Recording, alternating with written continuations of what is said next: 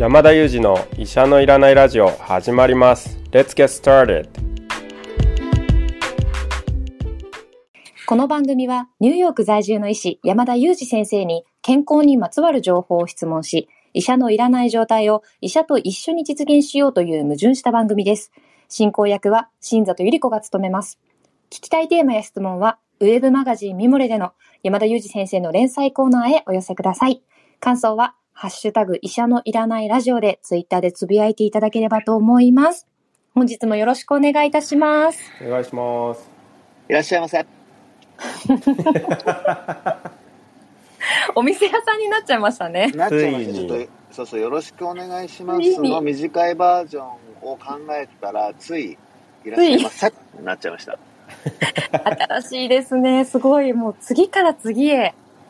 アイディアが生まれてくるんですね。いやー、こんな風にでもね、アイディアが出るのも、やっぱ聞いてくださってる方々のおかげですよ。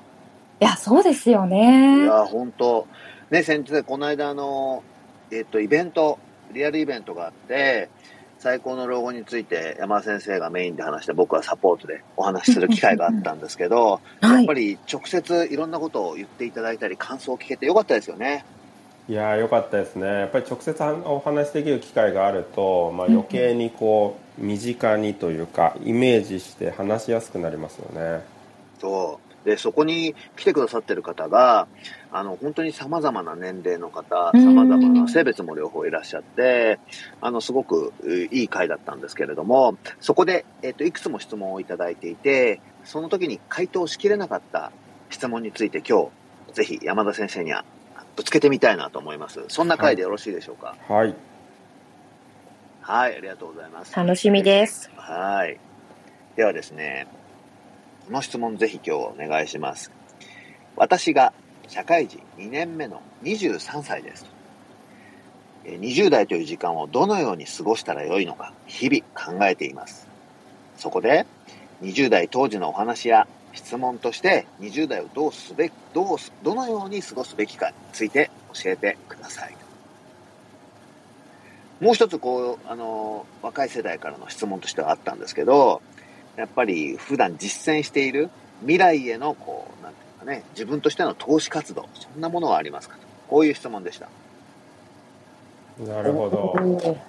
これはあれですねなんか医療に限らないのでなんかそして正解もない世界だと思うのでなんか3人から三者三様にお答えするみたいなのが良さそうですねなるほど。確かに。はい ですが、まあもちろんメインはあの山田先生に答えてほしいという質問ですんで、そうですね。わかりました、まあ、お投資活動ということになると私の場合やっぱり医療に偏っているのでその、まあ、医療の世界の知識を深めるっていうことによってまた何かこう新しい発見があるあるいはまあ仕事にも直接生きてくるので、まあとにかく未来への投資という意味でもこう学び続けるっていうことは、まあ、ずっとやっていますよね。あのということで、まあ、その日々のその学習習慣みたいなことが多分未来への投資にもなってるんじゃないかなと思いながらやっているという感じかと思いますね。でなんかその20代をどう生きるかっていうのはなんか別にあんまりその年齢は関係ないのかなとも思うんですけれどもまあ2つぐらいなんとなくお話できるかなと思うことがあって一つはですねやっぱりその自分はニューヨークに来たのが32歳だったんですけどもなんかもっと早くいろんな選択肢を考えておきたかったなって思う瞬間は結構あってなんかあまり年齢関係なくもうちょっと小さい時からいろんな選択肢を見て知っていればなと思うことはあるのでやっぱりなんかこうついつい自分の中であれはできないこれはできないと決めつけてしまったりなんかここにいるから次はこうなるだろうみたいなこう勝手な先入観でもう未来をの選択肢を狭めてしまったりすることがあるんですけども一回ちょっとこうリセットして先入観を捨ててみてあなんかこういうのも実はありなのかなとかこういうの面白そうだからやってみようかなっていうことって絶対あると思うんですけどそれをあいやいやそんなことは自分にできないではなくてなんかその選択肢もちゃんと頭に残してあげてもよかったかなっていうのは、今も感じているのでなんかそういうことは一つあのアドバイスさせていただければなっていうのが一つですね。もう一つはですねこれはなんかこう自分の中で大切にしているポリシーみたいな感じなんですけどなんかこう苦しいこととか嫌なこととか壁にぶち当たるみたいなことが、まあ、この先生きていると絶対にたくさんあってあの自らの望んで壁を登る臼井さんみたいな方もいらっしゃるんですけど私はまあ望んで壁を登るわけではないのかもしれないんですけどやっぱり壁って絶対現れてしまうんですね。そういう時についついこう愚痴を言いたくなるいますし、まあ、それでストレスが解消されるのはそれでもいいんだと思うんですけどその愚痴を言いたくなるようなその壁こそが実はチャンスであるっていうことを知っているとあのすごくまたその人生の捉え方が変わるかなと思っていてその愚痴が起こっちゃうような状況って絶対なんか解決策があってでその解決策が社会で見つかっていない場合には自分が新しくイノベーションを起こせる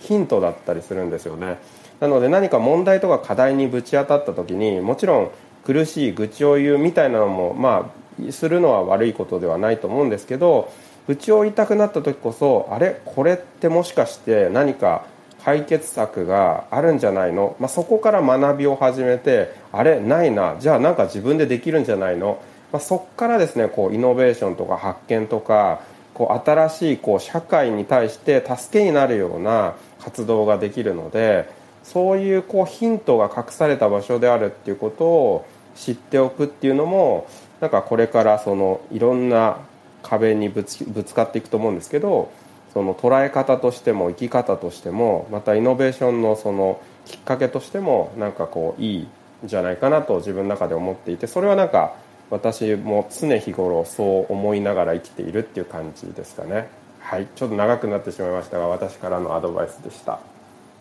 なるほど。ね質問してくださった方にどうですかね？伝わってるといいですね。そうですね。はい。臼井さんいかがですか？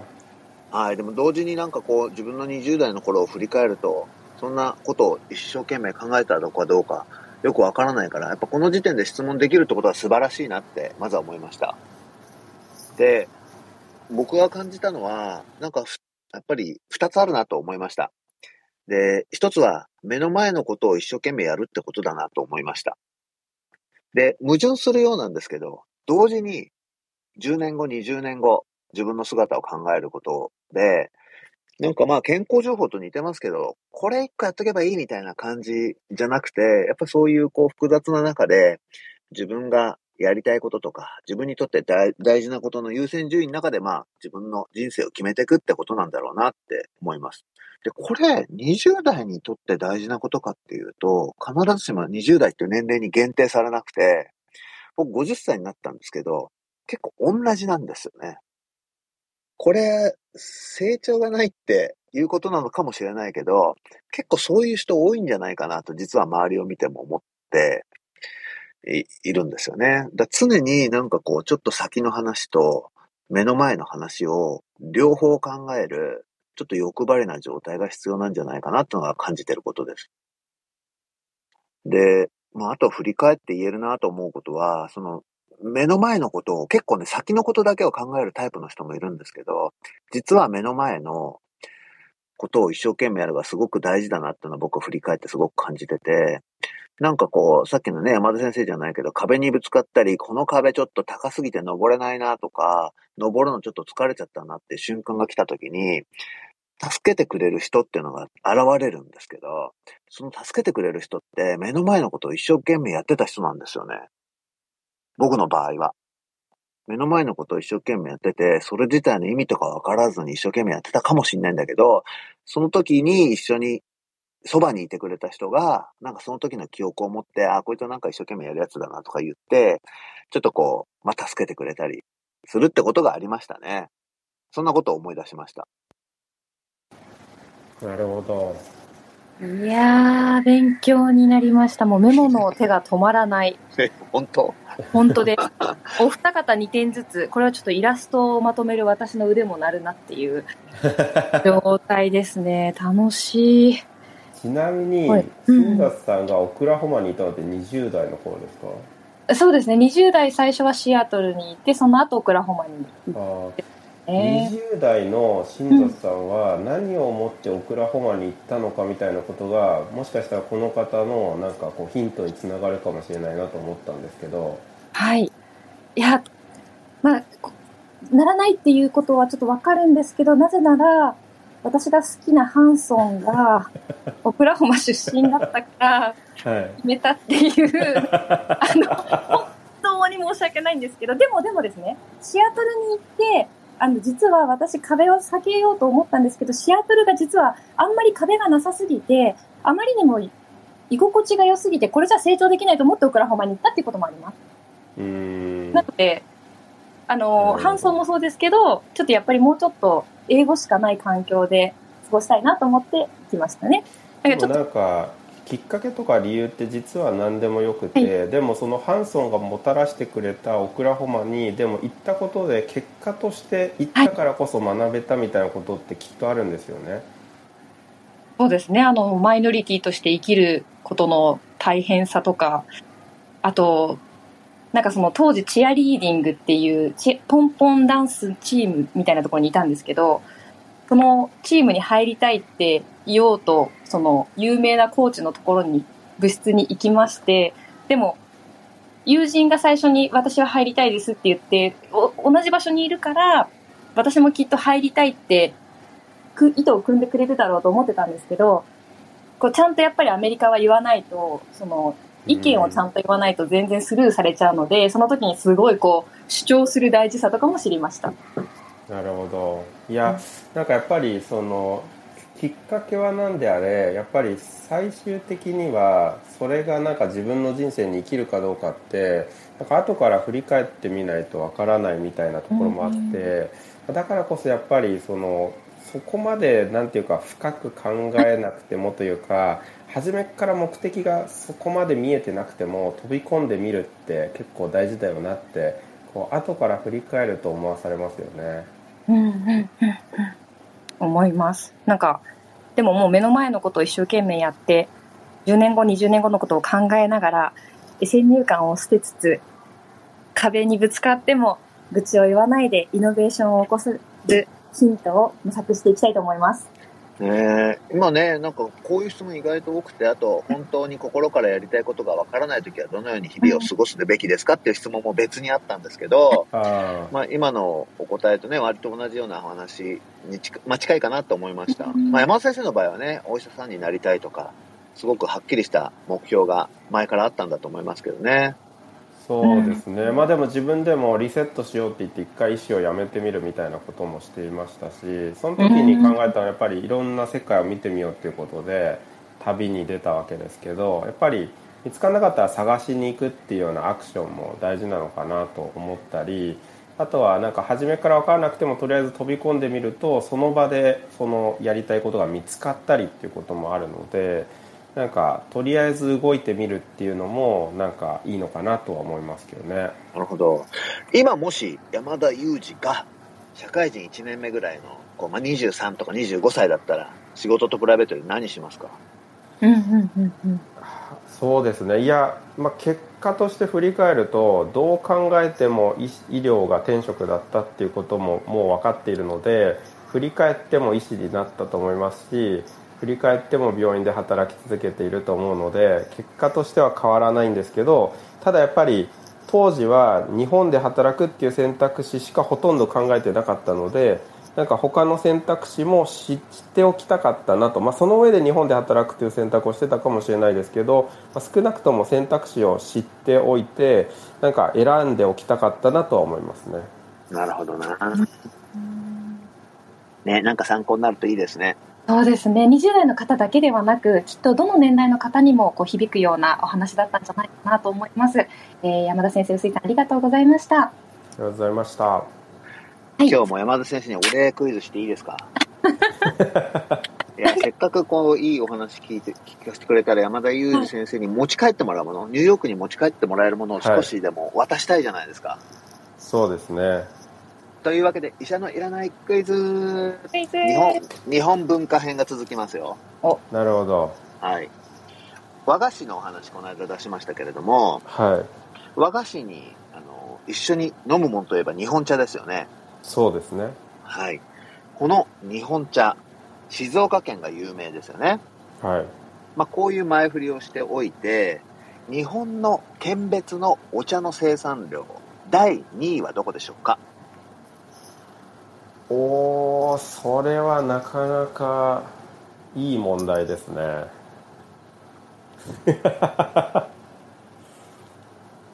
確かになんか果物とかは結構いろんな県名が出てくるのでいいんですけどお茶ってお茶イコール静岡みたいになっていて他の県名が出てこないのですごく言われてみると難しいなと思いましたね意外とですよね。そうですね意外となんですよ。でもね、皆さん知ってますか？山田裕二さんのすごいところは、こういう会話をしながら、出題者からヒントを引き出そうとしてくるんですよ。バレてましたこれね、診察でもきっとそうしてるんだと思いますよ。す診察の間、こういろんな話、犬の名前、犬の名前、猫の名前とかを話しながら、こう患者さんの状況をね、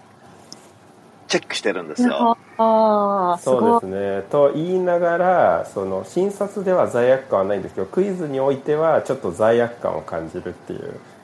ところもありますけどね いやーこれでもノーヒントでいけるかって言われると完全に当て感になっちゃいますのでなんかちょっとだけヒントが欲しいなと思いますねいや、実はですね、これ1位と2位って結構僅差なんですよ。へえあそうさっきおっしゃったみたいに一つの県が